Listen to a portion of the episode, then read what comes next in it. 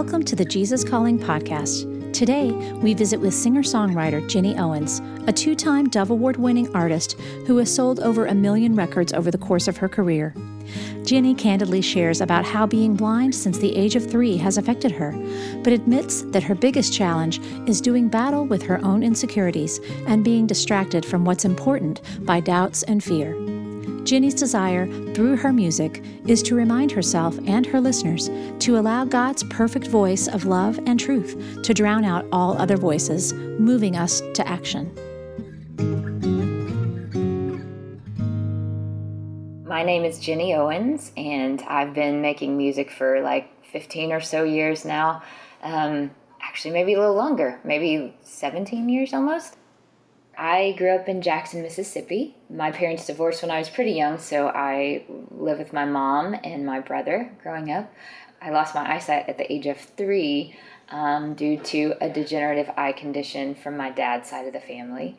And um, that was not a huge surprise to my parents, and so they um, they were prepared and they made sure that I um, got to do all the things the neighbor kids did. So I rode bikes and climbed trees and roller skated and did all the things that probably scared our neighbors half to death. Um, but um, I, I really didn't know that I was different until I went to school and to church, which is where I realized that you know the problem wasn't necessarily that I was blind, but it was that I didn't belong and um, that you know we all long to be accepted. So just finding my place in a world that said you don't fit here, um, I think kind of became, you know, a, a pretty uh, tremendous um, focus of my life. What I find over and over is the only way to truly counteract and and and obliterate those voices of doubt and insecurity and those voices that might even speak things that the world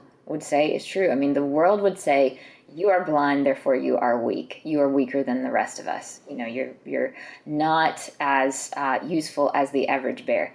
And that's that's true. That's a world perspective probably. Um, so i think the only way to counteract those voices though is to know really well and to hear and receive what god's voice says about us.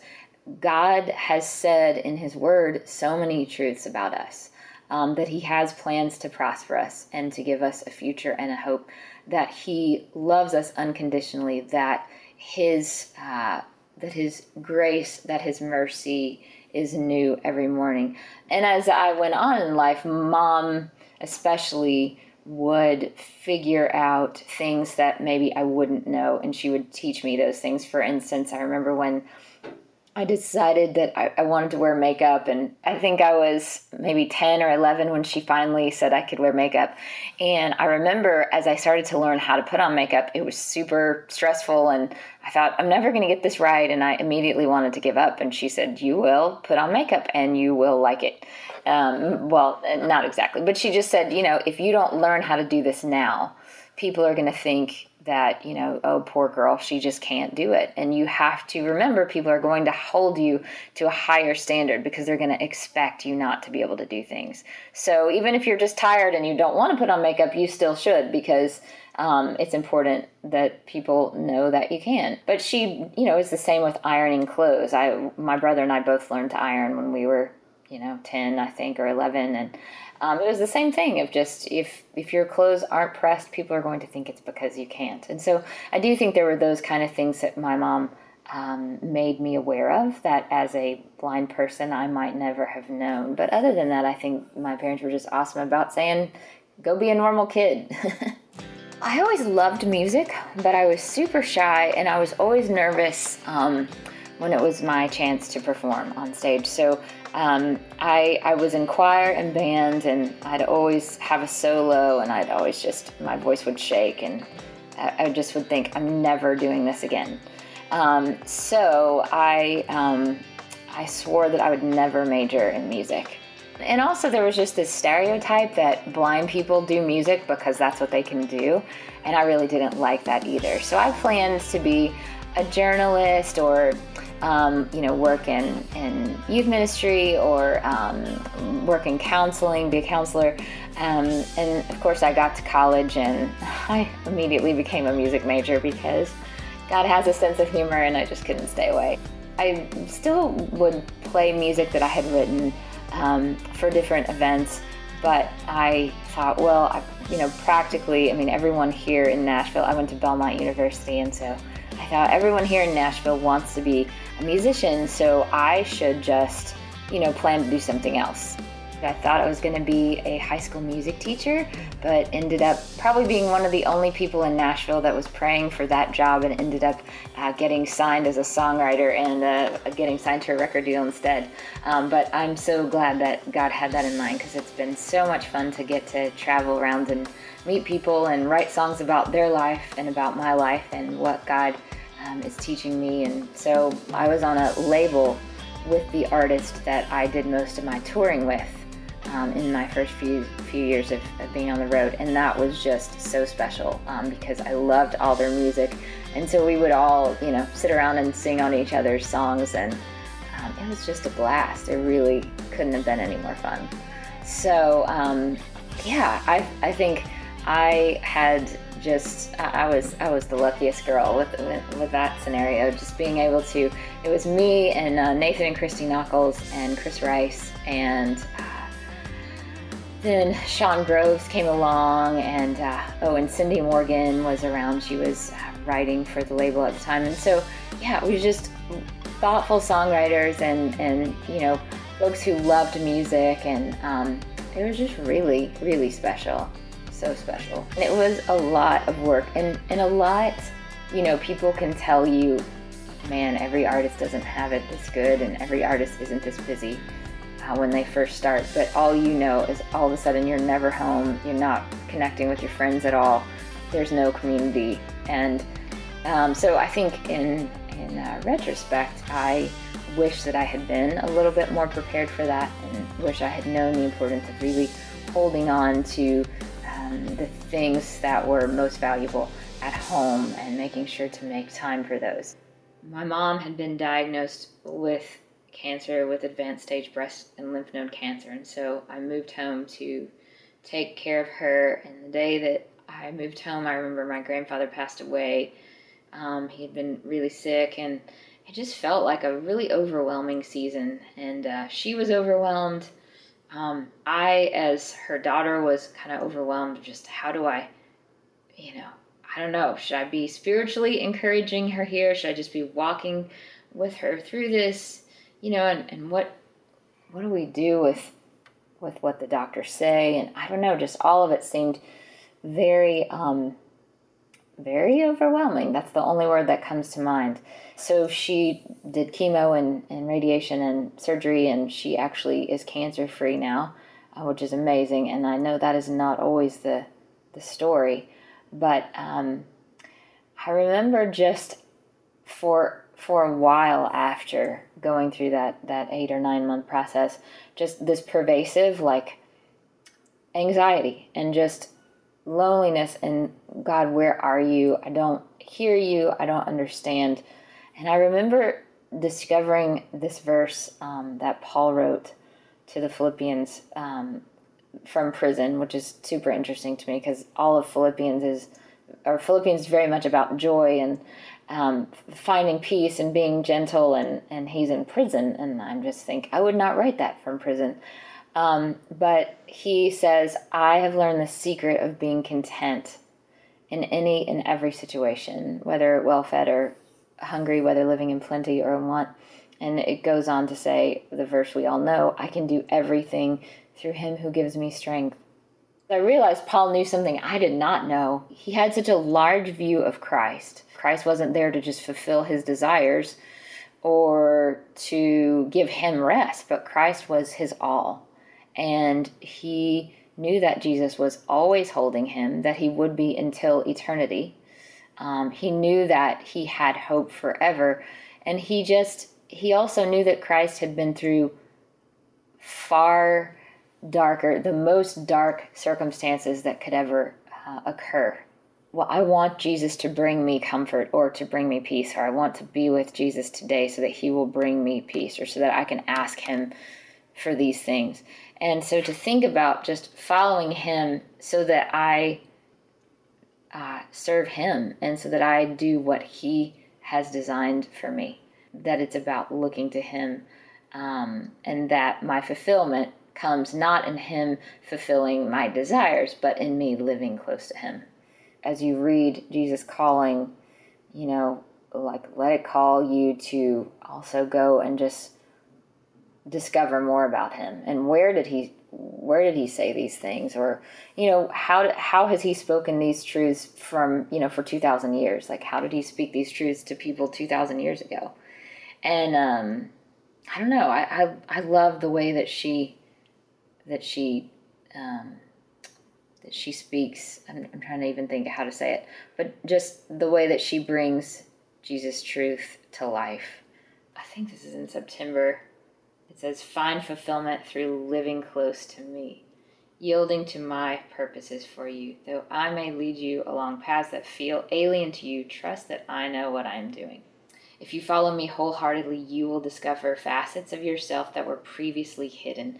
I love how she pulls out simple truths, simple yet profound truths that Jesus says to us, which are there in His Word and she has found a way to make them uh, even more accessible. What I have missed for so much of my adult life is that the only way, though, to really believe those truths is to live in them, to sit in them, to memorize them, and to just keep coming back and and uh, and praying through them, and to ask God to to speak them even louder to us, and to show us even more the weight and the depth of what those truths are that, that he believes and that he says about us. Ginny's latest album, Love Be the Loudest, is an album about love's incredible power to conquer the darkness and to bring about hope and change. Portions of proceeds from Ginny's record go to organizations that help people, including Compassion International, The Next Door, and Hope House. Ginny describes how she hopes listeners will find encouragement to seek God's voice above all others through her songs. Part of my motivation uh, on the new record was really wanting to write some um, some music with some of the fun sounds and rhythms that I was hearing, but uh, to labor over the lyrics uh, and and make them say something um, hopeful and positive and hopefully deep the Loudest Voice, which is essentially the title track, is a song about about uh, just crying out to God for His voice. Love have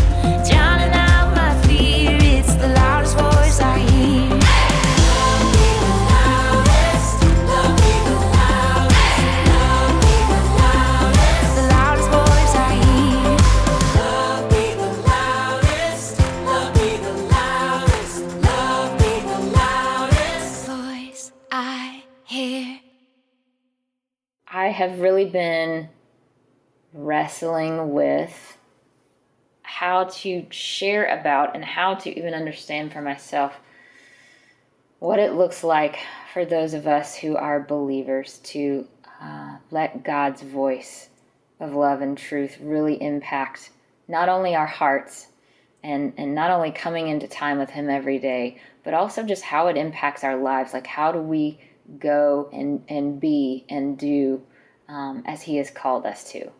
Um, you know, with with love at our core, with uh, you know, pouring out of love, not pouring out of okay, if I'm a good Christian, this is what I should do, um, but but pouring out of the love that He has poured into us. But first, we have to receive that love, and we can't receive that love unless we go back to Him uh, every day and and find that find that love. Um, and rediscover it and discover new parts of it. So so the whole record's really about that. It's just what does it look like for God's voice of love and truth to be dominant in our lives and how does that change our lives? For more information on Ginny's new record and where she'll be in concert, please visit ginnyowens.com. We'll be right back with the second half of our show and our interview with writer Shauna Shanks after this brief message from Audible.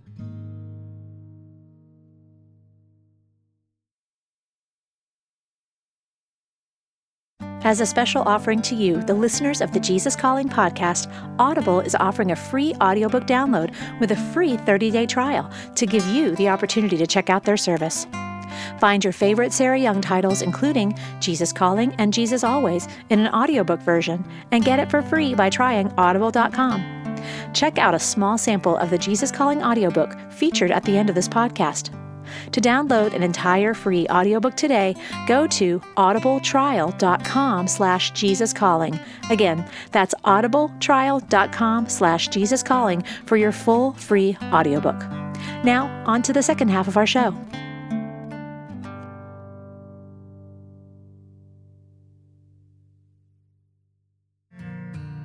Shauna Shanks is a wife, mother, and the author of A Fierce Love One Woman's Courageous Journey to Save Her Marriage. Shauna and her husband Micah, who is a police officer, have been married for more than a decade. Shauna's world was rocked when her husband announced that he no longer loved her and wanted a divorce. Shauna talks about how she faced the shock and rejection of her husband's actions and how she endeavored to live by the words of 1 Corinthians 13 as she determined to restore her marriage. I'm Shauna Shanks, and I have been married to my husband Micah for 14 years this November. We have three boys. Um, we have a five year old, seven year old, and a 12 year old. I grew up here in Ohio, and I my mom was a children's pastor for 12 years at the church that uh, we go to now. So I'm a church girl. Um, I wanted to be a missionary when I was a kid. So we were the kind of family that if the doors were open, we were there. You know, we were here. We were uh, Sunday mornings, Sunday evenings, Wednesdays. You know, back in the day, they had they scheduled revivals, and you would go to these, you know, camp meeting even things, and um, you would go to services a lot. We went to uh, Bible camp. I knew Micah I guess when we were in preschool classes at um, the church that we were going to at the time, well, I guess we were in preschool classes together, which I didn't know that for years later. But so I had known his, I'd known his family growing up. I actually went to school with his sister. Um, I knew his mother because she ended up going to the church that we attend now um, off and on. And so I just knew because she would pop in and she would pop out, and that she really struggled with, you know, drug addiction, which is not uncommon, unfortunately, in this southern Ohio where I live. So by the time I graduated high school, all I wanted to do was um, just learn more about Jesus. I went to college. I actually went to Bible college in Dallas um, at Christ for the Nations. And I married my husband. We moved to California. He was actually a youth pastor at the time um, in Redwood Valley, California. And we moved back here when we started having kids. And we have been here ever since.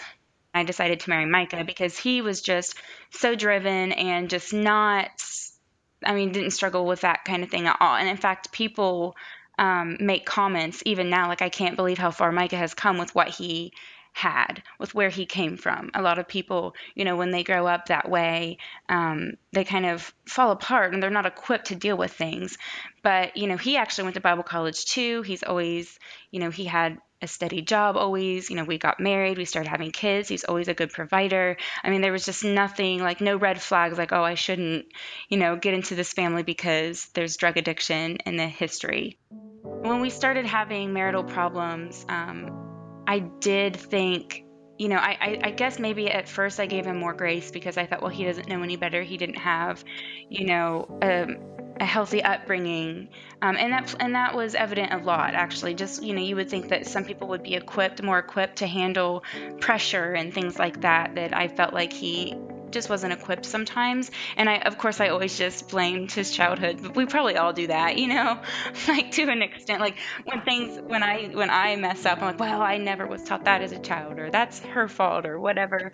So, I mean, I think it was just normal stuff. I was blindsided when he asked me for a divorce. Um, people have asked me, actually, someone just asked me this morning, like, you didn't know, come on, you didn't know, you had no clue. And I'm like, no, I had, I had no clue a couple years before that this had all happened, like we were in a in a stride. I thought, you know, I I honestly never been happier in my marriage, and so um, to realize that, I mean, when he he didn't just ask me for a divorce, he said, Shauna, I didn't think this would be a surprise to you. I've not been happy for a long time. I'm not attracted to you.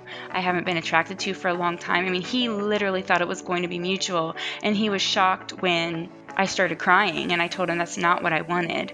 It had been probably 10 years since I'd started having kids, and that we had settled into this kind of routine. Um, we struggled um, with, you know, finances, you know, all the typical stuff that people struggle with um, over time. But we have three kids. We're busy. We're it's almost like you know you get your business partners in your own family because you're taking a kid here, you're not sleeping very well, and all that. And I just was in the mom zone thinking that this is typical and it's a season. So I had no idea how unhappy he was. At first, I was so heartbroken, but immediately I was also thinking about bills and thinking about the kids and where are they going to go to school and are we going to sell the house and what am I going to do with this big stupid house? I don't want to live in it without him. I remember my my youngest was 2 at the time and so he was on a bottom bunk and I, he was crying in the middle of the night. So I got up to go sleep with him. Um, I would lay with him until he was comforted and it was I was in his bottom bunk when I just kind of snapped myself out of it. And I'm like, Shauna, you have to get up in a couple of hours and take care of these kids, and life goes on. And you can't just worry about everything. So, um, I pleaded with the Lord and I said, God, you are going to have to help me here. Please just give me one thing that I can focus on instead of focusing on the house and the cars and the schools and all of that. Like, please just give me one thing. And He gave me two. He said, Hope and endure. And I was so relieved to hear him say that that I didn't even realize the miracle that God had spoken and I had heard him. But immediately when I heard those words, it was such a comfort to me. It was like, you know, getting a massage or something. Like all of those things kind of drained away. And I'm like, okay, don't have to worry about all that stuff. Like he told me hope and endure. So that was my new task. Immediately after that, I thought of 1 Corinthians 13 because both of those words are in those verses. Um, love is patient, love is kind, it doesn't envy, it doesn't boast. And then there towards the end, it says always hopes, always protects, it, it always endures. And um, so I started studying that also. That kind of was my lifeline. Two weeks later, after he asked me for the divorce, he admitted that he was having an affair. I felt like I couldn't sign divorce papers right away because that would be like giving up. And I just felt in my spirit that that was wrong. So when he told me that he was having an affair, I, I went back to 1 Corinthians 13 and I was like, these scriptures didn't change. My circumstances changed, but these scriptures didn't. And I didn't feel any prompting from the Lord to do otherwise than what He'd already told me to do. And honestly, it became like I was in this little bubble, you know, shielded from I should have been a mess. I should have not been able to pull myself together and, you know, do all the tasks and just be calm. And I was calm. And so I felt like as long as God is keeping me calm, I just took it as the Lord is this is the work of the Holy Spirit. This is not me. And as long as he doesn't leave me and as long as he empowers me to do this, um ended up being what I called a love filter because I would filter my reactions and my thoughts towards Micah with those words. So if what I wanted to say wasn't patient and kind and long suffering and keeping a record of wrong, and all of those things, not jealous and not rude, if if what I wanted to say or do didn't fit that criteria, it didn't make it through the filter and so I couldn't do it. So as you can imagine there was a lot of there was a lot of quiet in the house because sometimes you know it's like you tell your kids if you can't say anything nice don't say anything at all so I just um, was quiet a lot and just writing things down, which I think was um, which was where the book was born, and it was therapeutic for me, but it was also um, for my husband. He was shielded from all that stuff that he would have got had I not been in that bubble, and so I don't know that our marriage would be this restored now had I gone to him with all of that stuff because he wasn't in a position or in a place to accept it at the time. I was just thankful that God gave me something to do.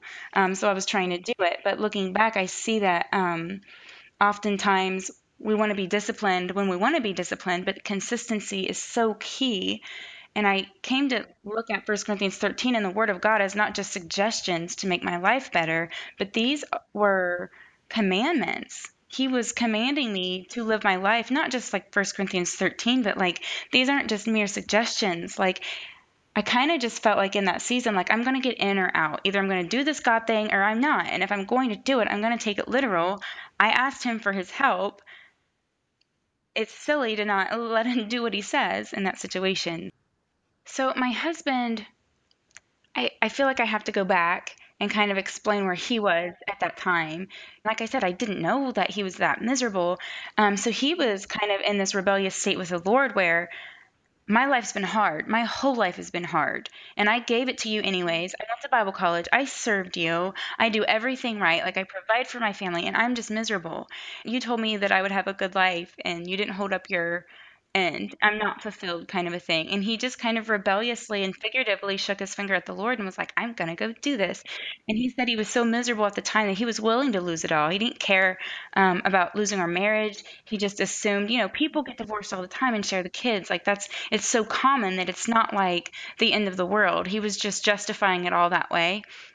And so he's already had this conversation with God, like, I'm cool with whatever backlash happens because I'm mad at you.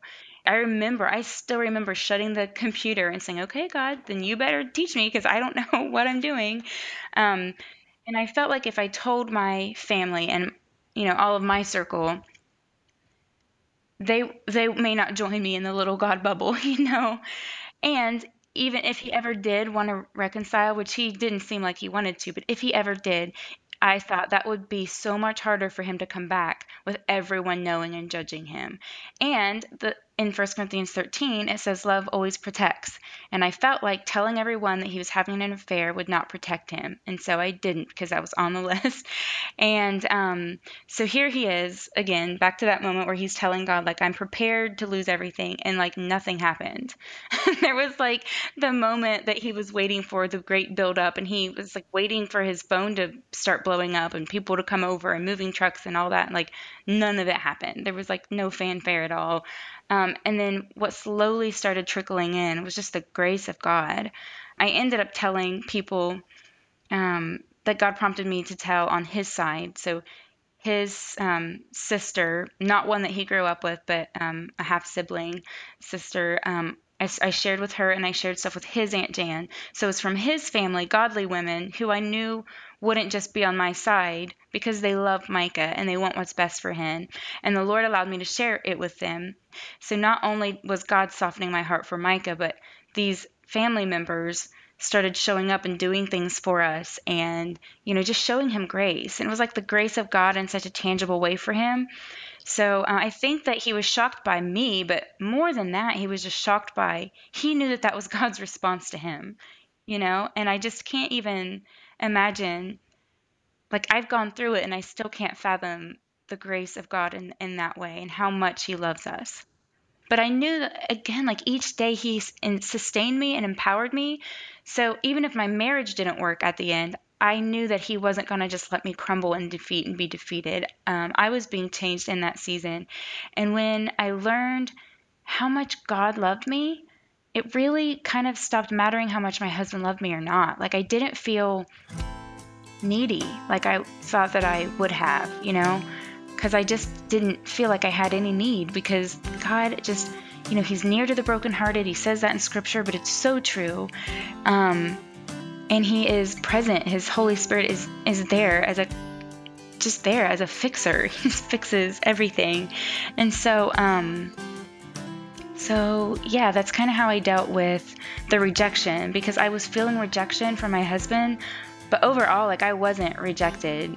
I wasn't defeated. I wasn't lacking because I received all of that from God. My friend Kim, she was studying Jesus Calling. I didn't really know about Jesus Calling. She would send me Jesus Calling excerpts right in the middle of a moment where I needed it so bad. And it was there were times where it was literally like my phone would beep and I would pick it up and it may as well have been Jesus Christ standing in my living room, like, here, take this, take this. And it came, and, and it's so silly because you're just reading it on an iPhone, you know, that doesn't seem sanctified and holy. But like, I would read that, and it was like, I am in the audience of the Lord right now, and this is a sacred place. When you are going through something like that, um, and you get an encouragement at a time like this, you don't really forget it. As someone who is seeking the Lord out of desperation and then He shows up, that's just, it's life changing. God had to do changes in Micah, which is why I think God wanted me to just be quiet. It was kind of like, I'm trying to work here. Could you just go over there and shush? um, so I couldn't really do anything um, other than just watch and wait and pray and do my job, which was, you know, what I felt like I needed to do to be obedient to the Lord. It was evident that God was working in him, working in his heart. Like people would just walk up to him and be like, Can I lay hands on you and pray for you? I mean, just stuff that had never happened before. So it was just, and honestly, like these little moments. So I started journaling um, right in the middle, like almost from the beginning. He told me this in the middle of October and by the end of November like I had I had like scribbled a bunch of journals. So I continued doing that until like um, the end of April, which by the end of April, like our marriage was restored. I mean, it's not perfect even today, but like by then, like I felt healed. You know, like I didn't feel like it was this long process. It was such like a journey, you know, of of my faith growing. Like it maybe wasn't like one big miracle, but like my faith grew with each little thing, and I I rejoiced to each little thing and I looked forward to every day was literally like, okay, God, what are you going to do today? You're not going to leave me. Like, what are you going to do? And so it was like this exciting adventure that I was on actually. To find out more about Shauna's book, A Fierce Love, visit shaunashanks.com. Next time on the Jesus Calling podcast, we visit with actor and author Greg Alan Williams, who starred in the Pureflix motion picture All Saints, based on the true story of a salesman turned pastor, Michael Spurlock. And we also talk with Mark Batterson, New York Times bestselling author of Play the Man Becoming the Man God Created You to Be. Here's an excerpt of our interview with Greg Allen. You know, we know that God is wise and infinite and all knowing and that's the case, then he knows that I'm a knucklehead. He knew I was a knucklehead kid. If I can get out of my own way, you see, because that's what blocks me from God. It's me. It's my fear. It, it's my ego. That's what blocks me. So if I can get out of my own way, then maybe, then maybe I, I can, you know, have my ears and my eyes open long enough to to hear what he's saying to me, to receive the gifts that he has for me, and the understanding and the peace and the joy uh, that he has for me. And I've experienced that. Our featured passage for today comes from the September 16th entry of the Jesus Calling audiobook. I designed you to live in union with me. This union does not negate who you are, it actually makes you more fully yourself. When you try to live independently of me, you experience emptiness and dissatisfaction. You may gain the whole world and yet lose everything that really counts. Find fulfillment through living close to me, yielding to my purposes for you. Though I may lead you along paths that feel alien to you, Trust that I know what I am doing. If you follow me wholeheartedly, you will discover facets of yourself that were previously hidden. I know you intimately, far better than you know yourself. In union with me, you are complete. In closeness to me, you are transformed more and more into the one I designed you to be. Hear more great stories about the impact Jesus Calling is having all over the world. Be sure to subscribe to the Jesus Calling podcast on iTunes. We value your reviews and comments so we can reach even more people with the message of Jesus Calling. And if you have your own story to share, we'd love to hear from you. Visit JesusCalling.com to share your story today.